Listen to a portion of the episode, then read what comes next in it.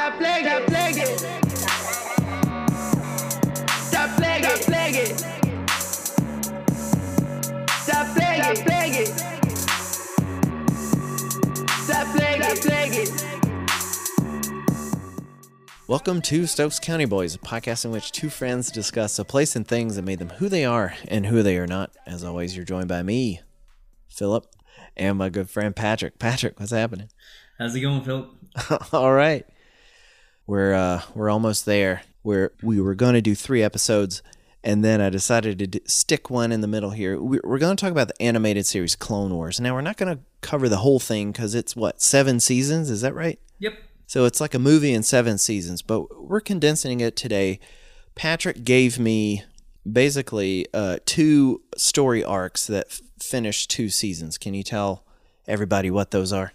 Oh yeah. So it was the first one was the original series finale at the end of season five, where Ahsoka leaves the Jedi Order, and you know you see the effect that it has on Anakin. Um, that's about the time that Disney bought out, um, you know, all the Star Wars stuff, and um, they basically canceled the series because it was starting to get too dark.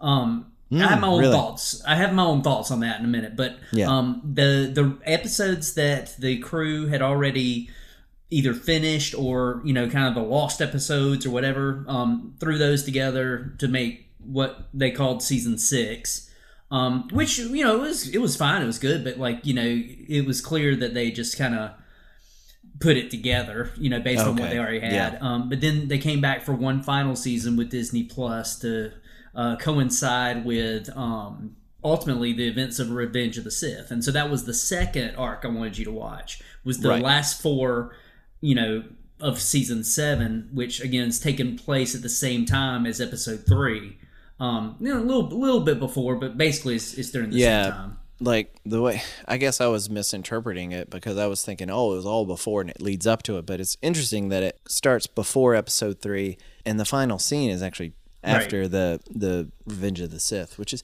which is pretty cool. So chronologically releasing these episodes, we can't quite do it in chronological order. So I decided to just we'll put this Clone War since it starts beforehand. We'll put it here, and then next week we'll discuss episode three. If we're if we're talking in like a, a musical sense, that season six was kind of like B sides and rarities, whereas um, that seventh season is a, an actual album, right? Absolutely, uh, but I, I do think the sixth season is important. You can't really watch the entire series um, without having it. I mean, uh, Okay, the okay. finale, the finale of season six deals with Yoda and and you know dealing with him learning um, about basically it's a precursor to becoming a Force ghost, and so he's he's Oh, okay. learning more about you know all of that stuff, and it also shows you know he actually you know, almost discovers the identity of Palpatine throughout Mm-hmm. the series. So, you know, it, it's really it's worth it. As I mean, it's good writing, it's good episodes, at least you know, across the board. So, uh, Awesome. Yeah.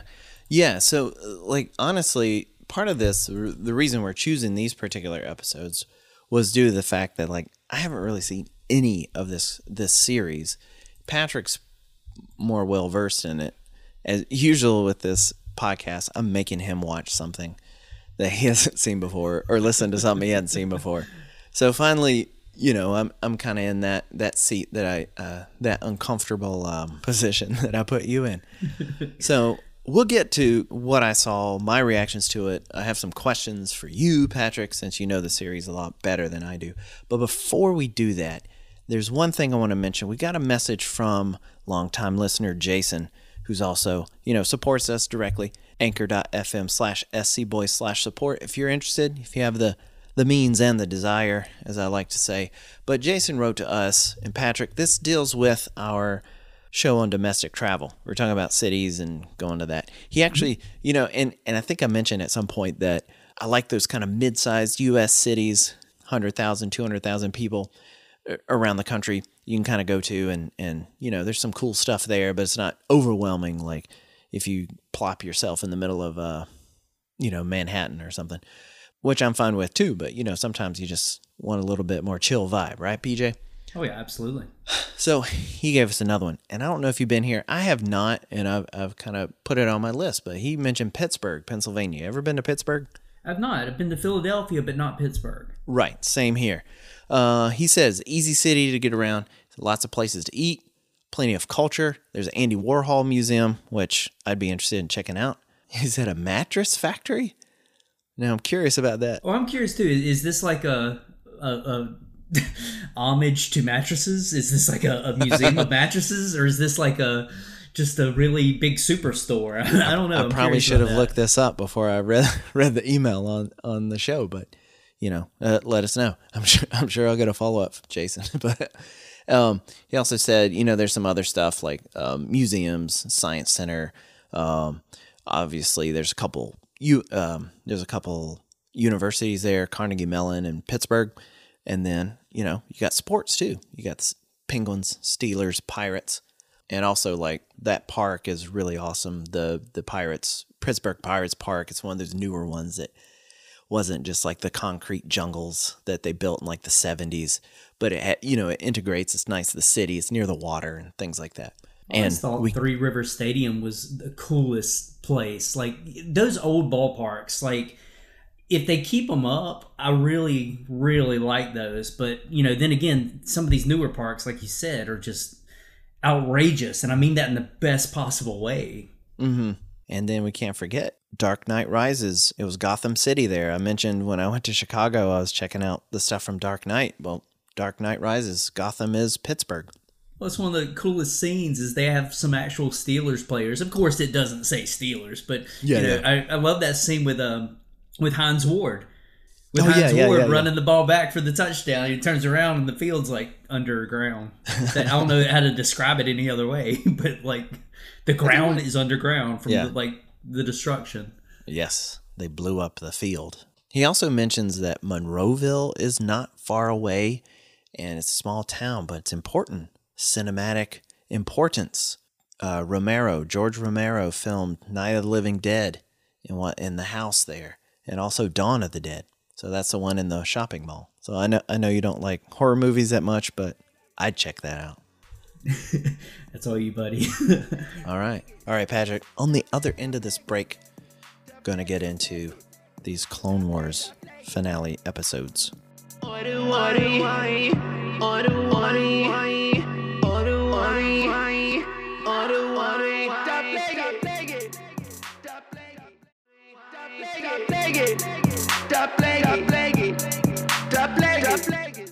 And we're back, Patrick.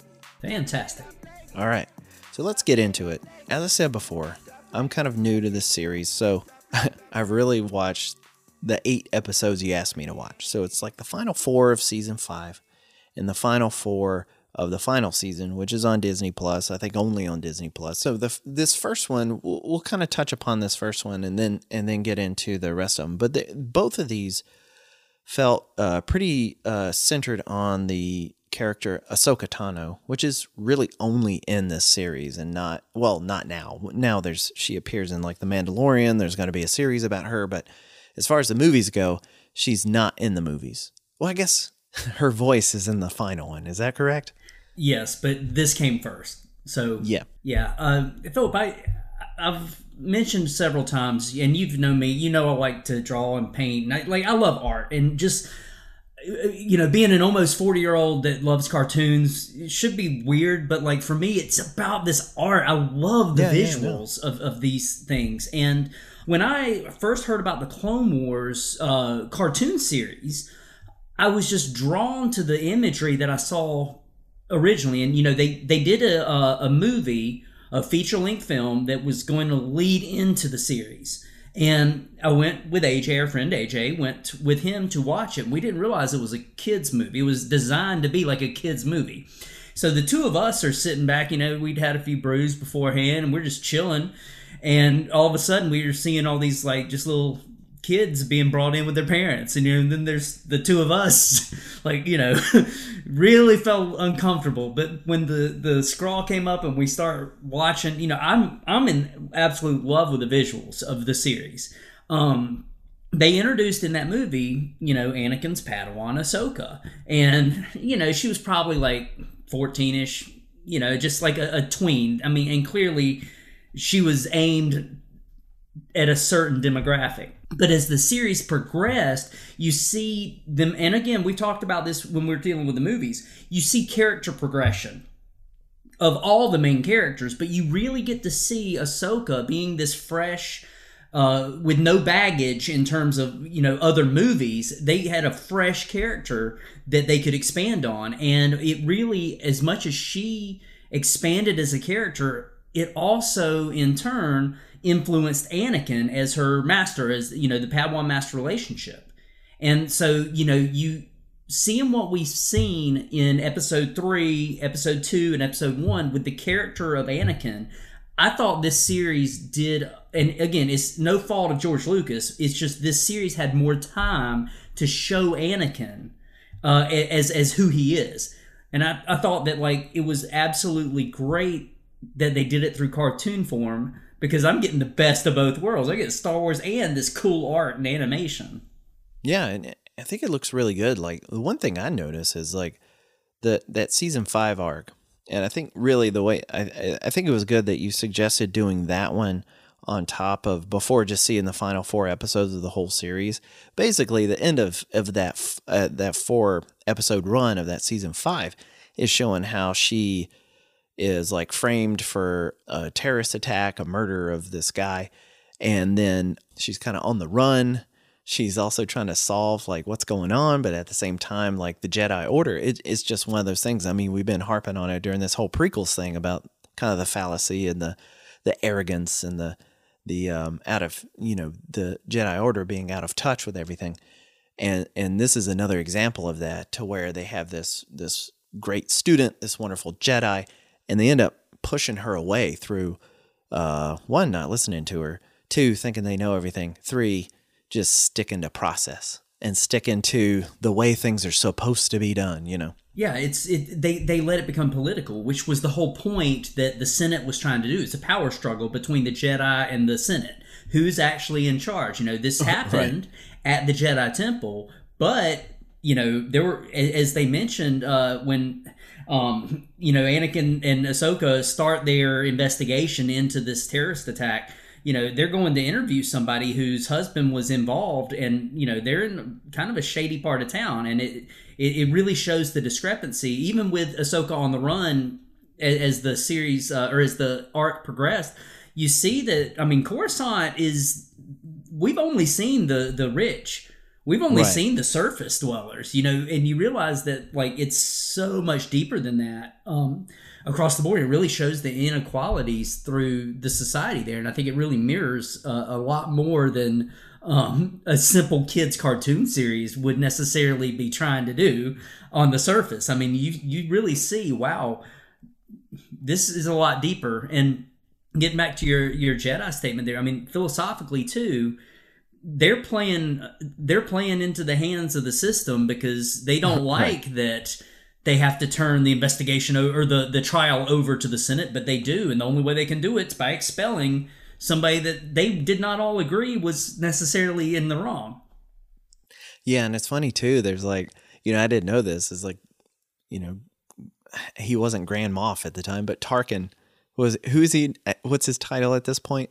Like, I'm not even sure what the official title is, but yeah, we yeah, see but, him in other episodes. And he's the, the one that tells them, yeah, and he's the one that tells the Jedi's. He's like, kick her out of the Jedi Temple, then we can try her and and do it right. You know, this is more than just like a Jedi matter. And part of that problem is they've been so entangled in the War of the Republic and the Clone Wars and all this stuff that um, they kind of have their hands tied or twisted behind their back because of this. We know even because we know what ends up happening and, and, and you know we know where this fits. We know that like at the end of the this arc when Offee who's the real mastermind behind everything she's absolutely right. The jedi are fighting for the dark side. They're fighting for the wrong side. Yeah and and you see it in the um in the buildings. Like they show these establishing shots of these uh republic and they have that that symbol that kind of star symbol it's a circle with a little star that you know what all the in the in the early Star Wars films, like the the Death Star guys that are pushing the buttons to main, shoot the laser out of the Death Star. that little that emblem.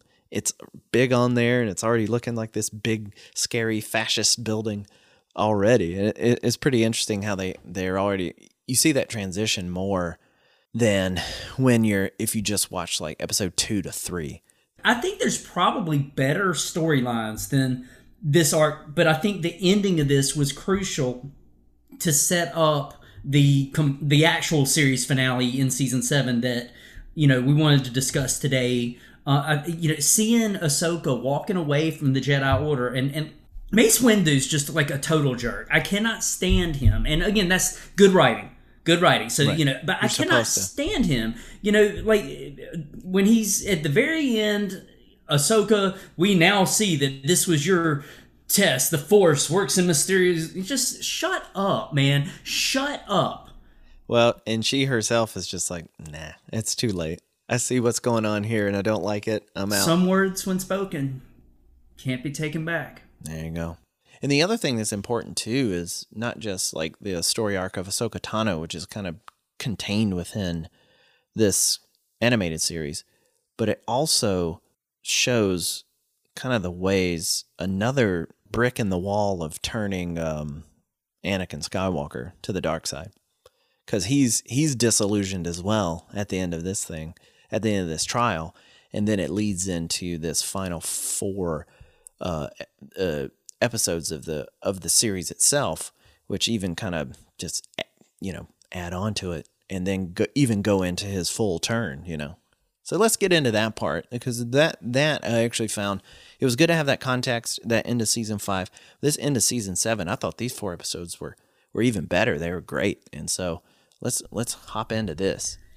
Philip, I think with you know Dave Filoni with the the amazing writers of this series going into the end of season seven when they knew that this was going to be the end, I think that they they were able to really put you know everything they had into it, and I think it really showed. Uh, not just again in the storytelling, which was top notch, but it showed in the visuals. The use of Darth Maul. Darth Maul was brought back into the Star Wars universe because in the movies you just see him cut in half. But you know they have a, a, a series of like, or I believe it's episode four, or excuse me, season four of the Clone Wars is they're bringing this dude back, and they show how he survived. They Okay. show his rage and hatred. They show his home planet. Like All they they really dive into it a lot more. Because I might have to watch that because I was just like, wait, what is he doing here? Because I saw it at the end of like Solo, and I'm like, how is he still alive? So I may have to go back and watch that because you just kind of accept it that he's been found, and and that's what happens in this episode. Like that first episode, she's she's looking for Darth Maul and kind of trying to take him out, and so it also explains why she's away from what we're seeing in Revenge of the Sith as well, because she's busy doing this mission, whereas all the other um, Jedi are scattered elsewhere. You might have to remind me of this. How does she get involved with this in the first place? Because she's not even in the order. She gets roped in somehow. How is Well, that again? she's she's still fighting for the right side just not necessarily for the jedi you know like it's she's still out for justice and she's still involved uh, she gets pulled into the to the events that are taking place on mandalore Yeah. and with She's working with, um, what's her name? bo-katan Yeah, Bo Katan, who you'll see in the second season of Mandalorian with Sasha Yeah. Banks, who gives a tornado DDT to uh, Boba Fett, which is really cool. it was great oh my god it was great um yeah but you know philip death watch is a, a terrorist group on mandalore Okay. and they they basically try to usurp power and they use the help of darth maul and darth maul's brother to do so and then Darth Maul basically is like, "No, I'm not giving up power." And so, you know, that's how Ahsoka got kind of brought into all this stuff was the events on Mandalore. Um, and you know, you, we didn't even mention we're not going to talk about it today but you know there's another series that Filoni was at the helm Star Wars Rebels that fast forward after you know all these events and Ahsoka actually shows up in that and is a main character you know in that series later on. But you you see Rex you see these clones and you know Philip I thought that it was so heartwarming to see that the clones still treated Ahsoka with such a reverence. You know, they painted their their armor in honor of her, and we don't you know even in the when you look at clone troopers and even when you look at like the empire in in the original trilogy you know they're not they're humans but they're they don't have humanity they're you know you don't feel bad when they're just getting slaughtered or die or whatever because you're not connected this series really turned the clones into people and and they were able to dive into that which i think made it more heartbreaking when you see order 66 go through and and you realize that I mean these are these are not just mindless clones. These are actual individuals that are having you know they have this chip that's making them do something. Okay, I, I had a question about that. So when they do Order 66, that was a question I had. Were they just following orders or was there like something in their genetic disposition that had them just without question just Both. go after? Okay. Both. And and again, they they actually do another arc in this series with one of the uh, well, it pops up a couple of times because the chip malfunctions in a couple of the clones. And so you know, there's a there's a couple of there's one very dark scene where Palpatine takes care of business in a medical bay, you know, because his, his secret's about to get out, and so he he does what really? needs to be done. Yeah. Oh, wow. Yeah. So again, like that that's why I love this series so much because they were able to expand on so much of that stuff. I like that. And it's almost like those books, whereas before you had the expanded universe, you see it in the books, but they're kind of taking care of this. And Philip, they they open this series uh, arc with Anakin in his arrogant glory, and I say that Yeah, with like all the love and affection because like it, it shows like this is a badass Jedi. He's like, ah, you know, we got done with what we were doing, thought we'd come help you guys out, and then like he, he's just he's so arrogant, but he, he's there's a fine line between arrogance and confidence. And the fact that like he's so arrogant about it, but he he backs it up, and and it's awesome, like with what he's doing. And but jumping right into the action's always always great. And I, thought that this was a very solid uh, intro into this final, let's say the the the final life of Anakin Skywalker before he becomes Darth Vader. The the interesting thing too about this is it really focuses on Ahsoka. You know, you don't see a lot of Anakin in this four episode arc. He kind of pops in here and there, but you don't see a lot of him.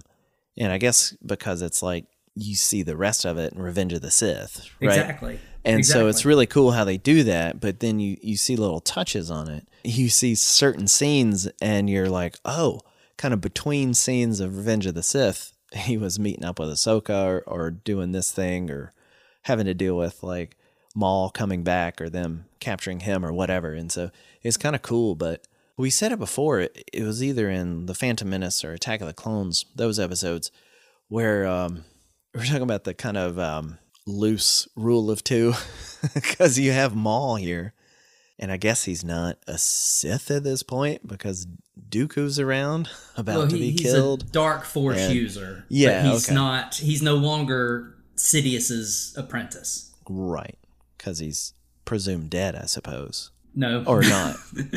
no, he's. I guess he- Sidious he- knows he's around. Or Sidious came back. Uh, Savage Opress uh, was his brother, and I say was because Sidious took care of him in uh, in a previous uh, episode. But like, yeah, Sidious basically tells Maul like, "You- "You stay here, little little buddy. You, stay here All right. because I will you, mess you you, messed up. Yeah, you got chopped in half by uh, Padawan Obi Wan Kenobi, who can't handle Count old Count Dooku. the thing I like too is like as soon as like Ahsoka encounters finds Maul and all this stuff, as always. And I always love these conversations they have. The Sith, the first thing they do before they fight is they try to turn the person that's about to fight them. and I love it. Every time they're like, well, I'm going to kill this other guy, and me and you can do it together. Well, he was he was right though.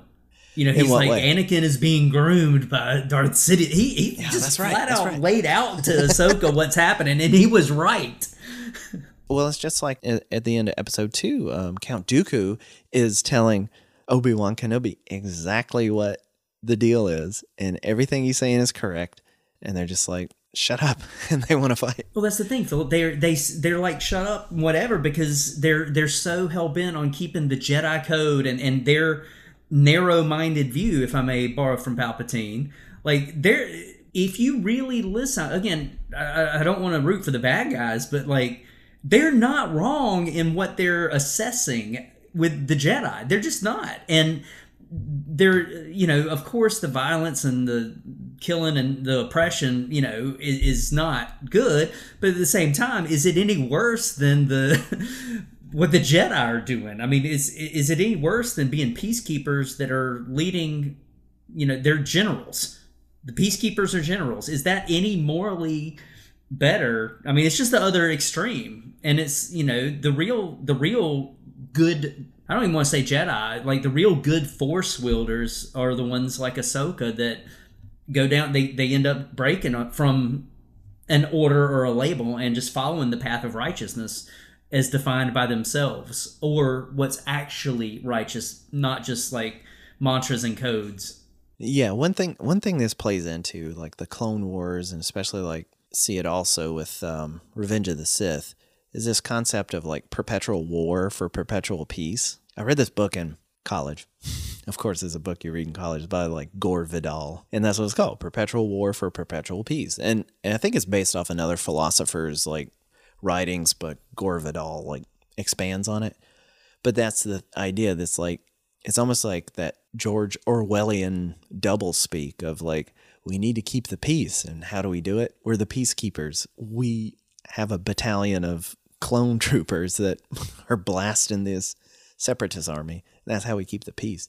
So it's really funny, like like you're saying. It's usually usually when you talk about this, it's like these empires, these imperialistic, um, not just in Star Wars, but in real life, imperialistic entities like the U.S. or in other times Britain or Spain that are using these armies to civilize and keep the peace, like even ancient Rome, right? So it's really funny that like, and you think of this as kind of like an evil thing, which you hear in a, a Revenge of the Sith, like Sidious, like barking the same stuff. I love democracy. I want to keep the peace.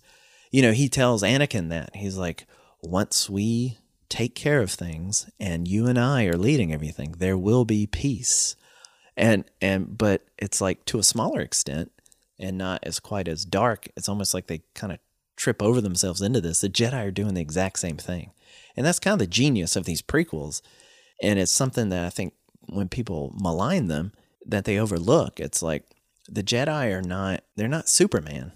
They're getting their hands dirty or whether they realize it or not. Well, that's the thing. I think they do realize it. Yeah. But yeah. but what's the alternative?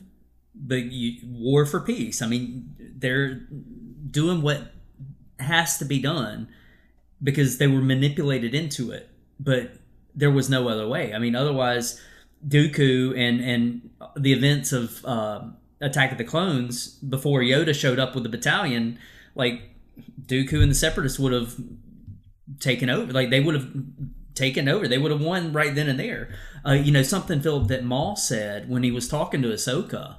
Um, actually, a couple of things, but you know, when he's talking to Ahsoka and telling her, you know, Anakin's been groomed to be the new apprentice to Sidious, like, you know, she's very defensive because she and Anakin are still connected. Yeah, even though Maul was right, you know, she's very defensive, and, and you know how people get when they're defensive. They're not going to listen to reason. You know, they're not going to listen to truth even sometimes. But you know, with with this whole scene, and he, you know, we can defeat Sidious together, blah blah blah. He said something I thought was really kind of poetic, and this whole scene, and actually every time you hear Maul speak in this arc, it's very Shakespearean. It's very Orwellian, but it's very well spoken. And Maul, like he says, and I'm quoting: "Every choice you have made has led you to this."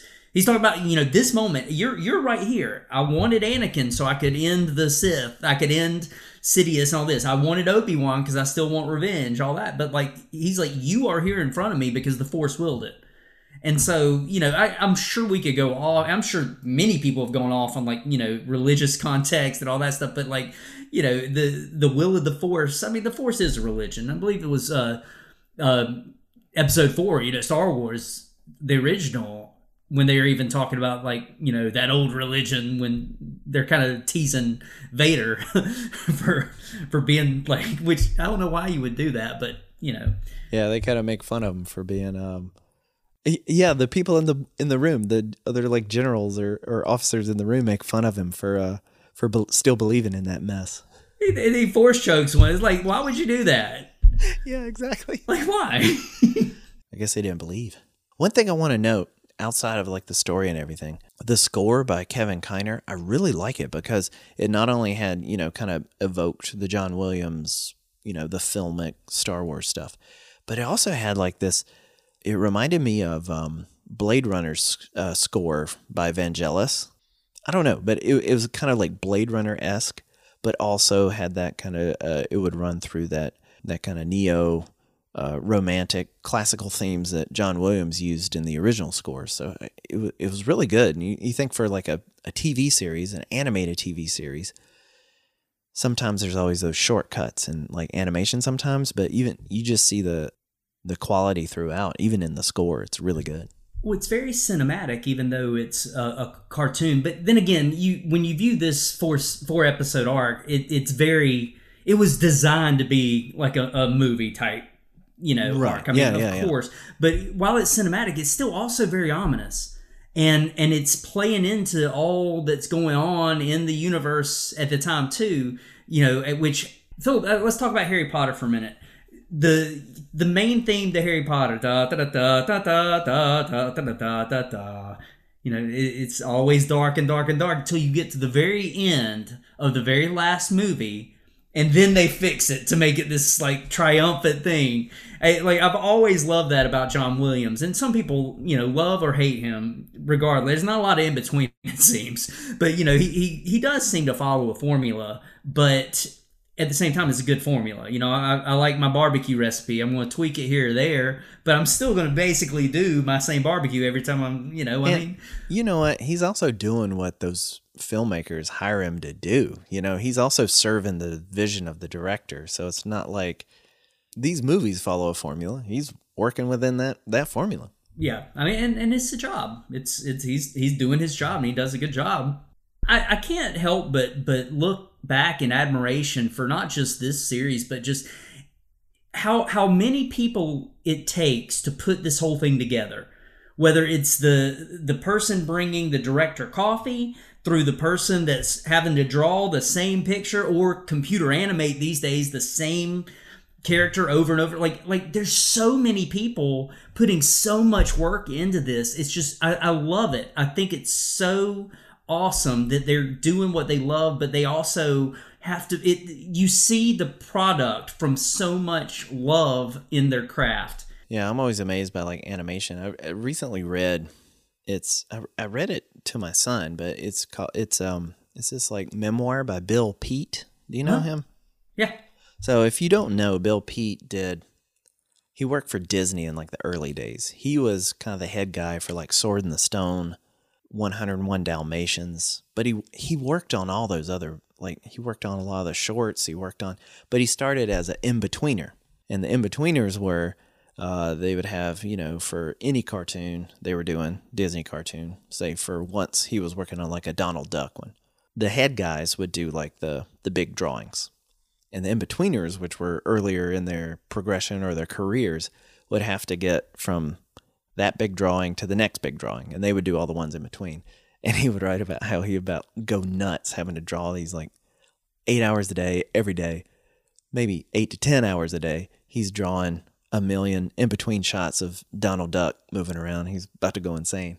But he finally you know he breaks through and he's finally doing his own things. But it always amazes me and you always have this respect for that animation process it's so even, even now they do it on computers but there's certain things that are easier but there's other things that are make it more difficult and you're able to do more with it so then you end up spending about the same amount of time because you can do more with it you know one thing I wanted to note that I really liked is when Ahsoka like arrests Darth Maul or whatever, and they're carrying him. He's like in this um, almost like a pre-carbonite holding cell. It's got like the little. It, he's not frozen, but it's a very similar uh, shape, and it's got like a little eye hole, little face hole thing. It's got bars around it. It's kind of like a mix between um, the carbonite and like Hannibal Lecter from Silence of the Lambs. It, it, it was awesome. I can't remember the exact uh, conversation with Bo Katan and her, but like those were outlawed basically, but they kept one. okay. but that's Okay. from Mandalore and, and you Boba Fett, Mandalorian. like, Okay, that's yeah. what that. All right, I get you. I But see, you. that's just, that's just it, Philip. It's like these details.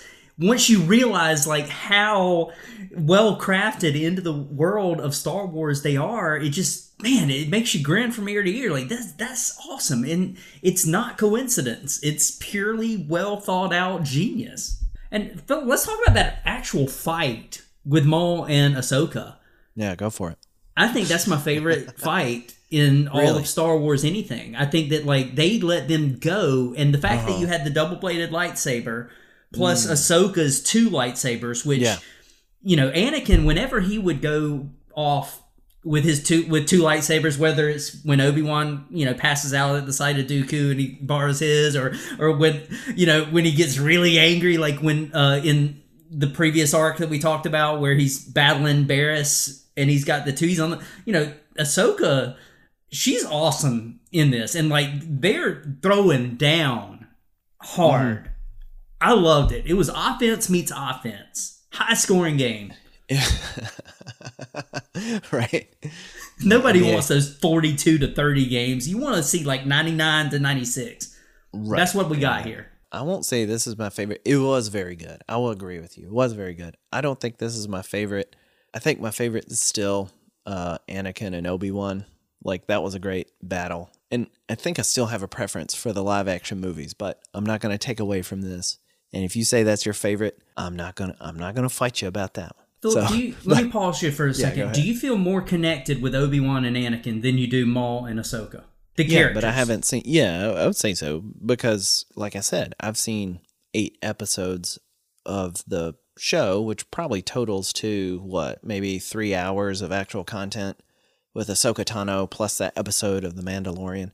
See, I think that might be the difference because I feel so yeah. connected with these two characters. Because you know, Darth Maul visually in in Phantom Menace, like, oh my god, like who is this? This is amazing. That second lightsaber comes, or blade comes out. We've talked about it, but but they develop the character a lot more through the series, and so I think that might be it. Is that I've seen Right. this series, and that's a mark so of many a good. times. That's a mark of a good series or show or movie is that that final battle or whatever that final struggle like means more because of the the character development whereas you're not donald trump making his kids uh, fast forward through the non-fight scenes of Bloodsport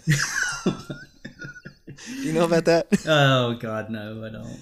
so he his favorite movie of all time is Bloodsport, which is a good movie. I like it. But he's such a just like weirdo sociopath. He can't sit through the talking scenes. So when he would watch it on like VHS, I guess back in the day, he would have like one of his sons, like Don Jr. or Eric, fast forward through the talking stuff so he could just watch the fight scenes. So his favorite movie is not really Bloodsport. It's about the 40 minutes of fight scenes in Oh Bloodsport. So that shows you kind of the person he is, but sorry to bring that up, but it, I kind of just train wreck the whole conversation we were having. you know, we've mentioned already about them intertwining the events that are taking place in episode three with the events that are happening on, you know, Mandalore and the Siege of Mandalore here.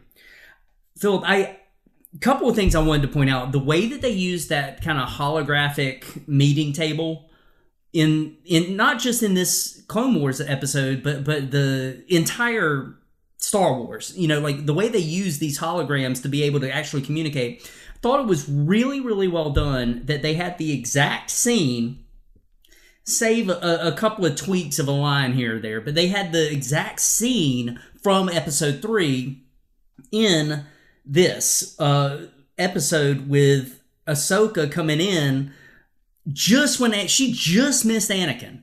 And I can't help but wonder what it because you know they're still connected. What if she would have been able to say, "Hey, listen, man, Darth Maul said some shit about you," and uh, yeah. just a heads up. I wonder if that would have played into things and and changed a little bit more of Anakin's mindset going into uh, his discussion with Palpatine or his his you know um, his his role in Episode three before Order sixty six takes place when Yoda asks her after he's like, "Hey, do you have more to say?" and she's like, "No." Oh, Ah- Ahsoka and Yoda were always close enough, you know. So like, I really don't think Yoda voted against her in the trial. You know, I I think that he was having to play politics. But when Ahsoka is talking about, you know, I want I I, I want to help, I want to say something, but I can't yet. I'm going to wait for Anakin. You know, Yoda even asks her, you know, are you are you helping us? You know, you're not helping us as a Jedi. And she's like, you know, not yet. Like you see that she's she's contemplating not necessarily rejoining the order, but she is contemplating her her role in everything. And I mean, clearly she's doing Jedi work, but it's you know again it gets the semantics a little too but you know i feel I, I give yoda the benefit of a doubt in a lot of cases. Here mace windu philip ahsoka is doing their dirty work on mandalore. And you can say oh but the jedi are peacekeepers but no no they're generals this is their role in the war. Ahsoka is doing their job with their troopers.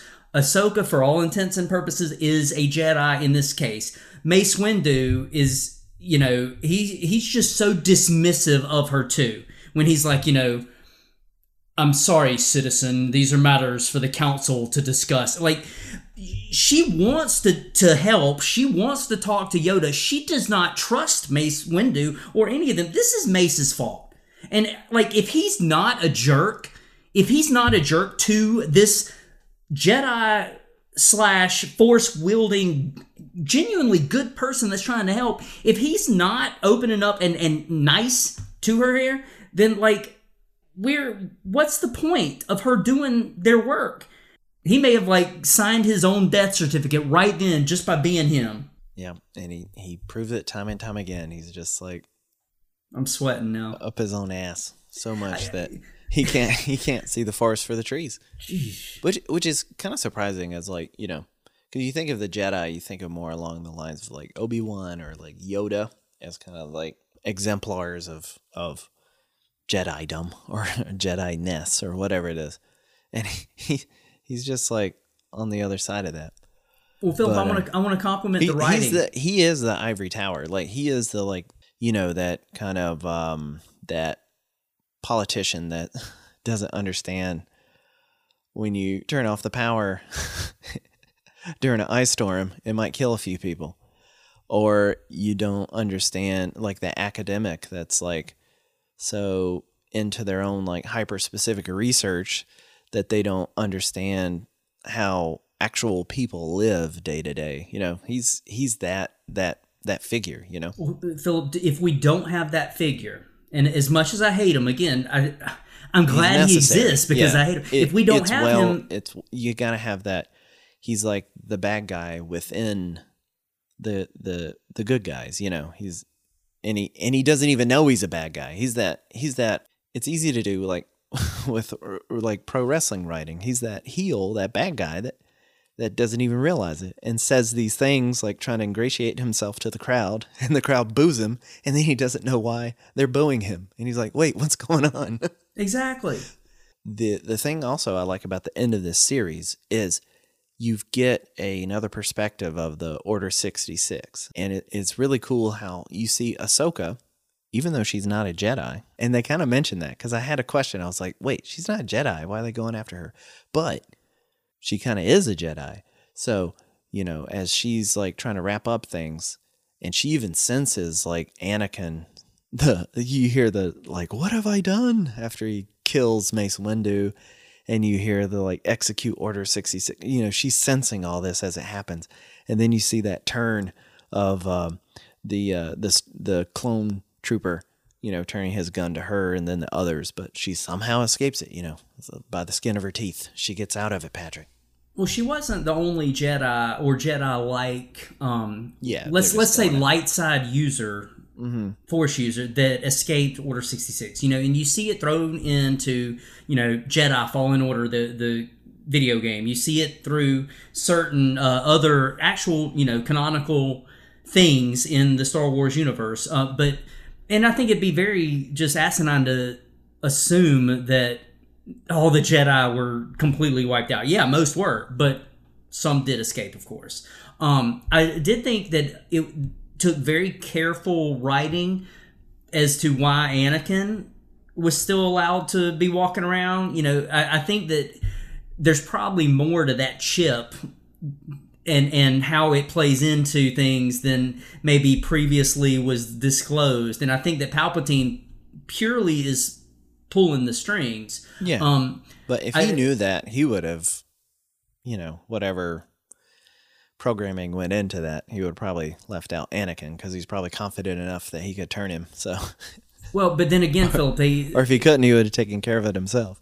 Well, but then again, Philip, I, I think that it, there had to be some sort of it, and I'm I'm I'm probably grasping at straws here, honestly. But I think that you know, if you look at the timeline, these clones were being developed well before Anakin was in Palpatine's life, Yeah. Yeah. and so that's true. like to to. Hmm, I'm gonna ha- I'm gonna have a mystery. I'm gonna have a mystery. Thing. I think Palpatine had it programmed so that like he would be able to pick and choose a little bit. Um, I think that it was very telling too, Philip, in this scene where Rex and Ahsoka were always tight because you know he was Anakin's clone, his his buddy, his co-conspirator in the Clone Wars here. And so, you know, he and Ahsoka were very tight, which of course is why he's with her now. And you see that, you know, he's struggling. And so it shows too that these are human beings that are fighting against these orders and stuff. When he says, tell, you know, he tells Ahsoka after she like subdues him and all that stuff, find fives, fives, fives. That was the episode I was talking about where like fives was a clone who basically discovered the truth oh, because Oh, I his. Okay. chip and and you know mm-hmm. he, he basically discovered the truth and so you know rex as a clone fighting as much as he could i mean it's it's that kind of yes you're a human yes you're valued and and you have your own thoughts and feelings and personality but you're still basically a machine with this chip that's forcing you to do something Yeah, yeah. No, but I mean, it's a great ending, and the final scene of this is really cool. It's like Vader, you know, the full turn, and it's like this uh, snow-covered Earth, so it looks like Hoth, right? And they have those little Hoth, you know, and and uh, seeker droid, right? That's that's floating around, and then you see Vader who finds one of Ahsoka's lightsabers that she had dropped, and he kind of grabs it, keeps it, and then it just that's the end of the the the series, and it's just this awesome way to end it. That like, I mean, it's just a, another part of the tragedy of of this relationship just kind of falling apart, and him just seeing the remnants of it, and he he himself is like literally a shell of the person he once was, you know. Well and we don't know exactly how much time has passed Yeah, yeah. when we yeah. see Darth Vader. 'Cause o- obviously, you know, it's after his fight with Obi Wan, and it's significant time has enough has passed because you know it is snow covered. And Philip, again, this whole this whole ending. It was so gut wrenching to me for for several reasons. You know, like the fact that she still defended herself without killing clones, and yet all the clones still died except Rex. And the, the the fact that like she still made sure that they had a burial. This the fact that like you just tried to kill me but i'm i, I understand enough about what's going on that like i'm going to re- like that's as a character that's just like oh captain my captain you know like that's some great stuff there. And like she has the honor that you would expect from a Jedi, and she was well kicked no out of not being from a jedi from ahsoka. Uh, like yeah, well, that's what I'm saying. but you see like from from her first introduction to the star wars universe to that moment it was just the growth. It was just so heartwarming and heartbreaking at the same time. Her just like leaving the lightsaber on the ground because she had to fake her own death. I mean like obviously otherwise well otherwise you have to watch star wars rebels to uh see the rest of the story. But but seeing vader in the the art you know we've talked about the artwork of the clone wars. Seeing vader in that art style? God it gave me chills. There's another scene philip another arc in one of the the seasons that uh the basically um deals with the actual force itself, which is a a very much religious type of arc, you know. But you've got the father, you have the son, and you have the daughter. The son represents the dark side of the force. The daughter represents the light side of the force, and the father basically get, keeps them in check. Um, without going into all this and all that, the daughter dies because she gives her life force to Ahsoka. And so the daughter was always represented by this convor, this animal, flying animal. Vader looks up in the scene, and unless you knew all that stuff, like I, it made the scene even more powerful to me because knowing that arc, knowing that, you look up, or Vader looks up and sees the convor flying, and she was like the representation of Ahsoka. And so, like that, that was such a symbolic throwback to that previous arc. I mean, I can't I can't help but wonder, Philip, because you know this is Darth Vader, and you and I've discussed before that we did not see the original trilogy in the theater because we, we were too young. We weren't born. Well, we were born for the last one, I think, but like we were one years old. You know, like like yeah. I this is the ultimate baddie, and so because we didn't have that connection of watching it, I think that we gave more leeway to the prequels. I don't want to. I'm not quite prepared to say the sequels yet, but I, I, will stand by that. I think that we had more leeway we could give to the prequels. This ultimate bad guy, I can't help but wonder what's going through his mind. Padme and Ahsoka and Obi Wan, and I hate to say it, but also Palpatine, were the four people closest to him of all of them, I think that he had that the most. I mean, he was the mentor. I mean, this was his Padawan. They had been through everything together, and he felt such a personal responsibility to her. He didn't feel that he felt a connection with the rest, but he didn't feel that personal responsibility to anybody else. I can't help but wonder what's going through his mind at the time because you know he, he wasn't fully you know there was still good in him till the end and so like I, I can't help but wonder what's going through his mind in this. And we don't again we don't know when the scene itself has taken place comparatively, but maybe and I don't want to say it, but I think that I kind of feel it. Maybe this was the moment where he completely shut down from all humanity. Like maybe that was the moment that he's turned into this machine because he lost the thing that he was most responsible for he loved and he lost and he lost some more and and lost some limbs in the process, which we'll talk about in the next episode. So stay tuned. We got a very special guest, Patrick. It's almost we're almost there. This is our first mini series, and I think you know we've we've really done probably the best job anyone's ever done discussing these movies. I'll say you're you're you're projecting some Anakin arrogance. Uh, yes, I'm trying to see how many people listen to the end of these episodes, Patrick. But if you're still with us, we hope that you'll um, stick with us in the future as well. You know, as as we said, check out the next episode. But in the meantime, you can uh, talk to us on Twitter at scboyspod, Instagram at Stokes County Boys. You can email us, give us your thoughts on the Clone Wars, the prequels, whatever it may be, stokescountyboys at gmail.com. We've got the Spotify playlist. All the music that we cover or featured on the show, you'll find it there. You can listen to it again and again and again. Like I said, if you have the desire and the means, anchor.fm slash scboys slash support direct support or as DIY as it gets for as little as 99 cents a month. You can be like Jason, you can be like Robin, or patron saint Andrew Voss. Help us keep the show going. And as always, we got a shout out the gorgeous George. Check him out on Instagram, who did the cover art for us. Patrick, it was fun. Thank you for introducing this to me and giving me some focus. I felt overwhelmed trying to tackle a seven season, you know, however many episode series. But you know, given it focus like this, I was I was glad to be able to dive into it, and um, I, I enjoyed it, especially that that last arc. It's a great it's a great series. Fantastic series. They did a great job with it. All right, man. See ya. Bye. Bye. Stop playing. Stop playing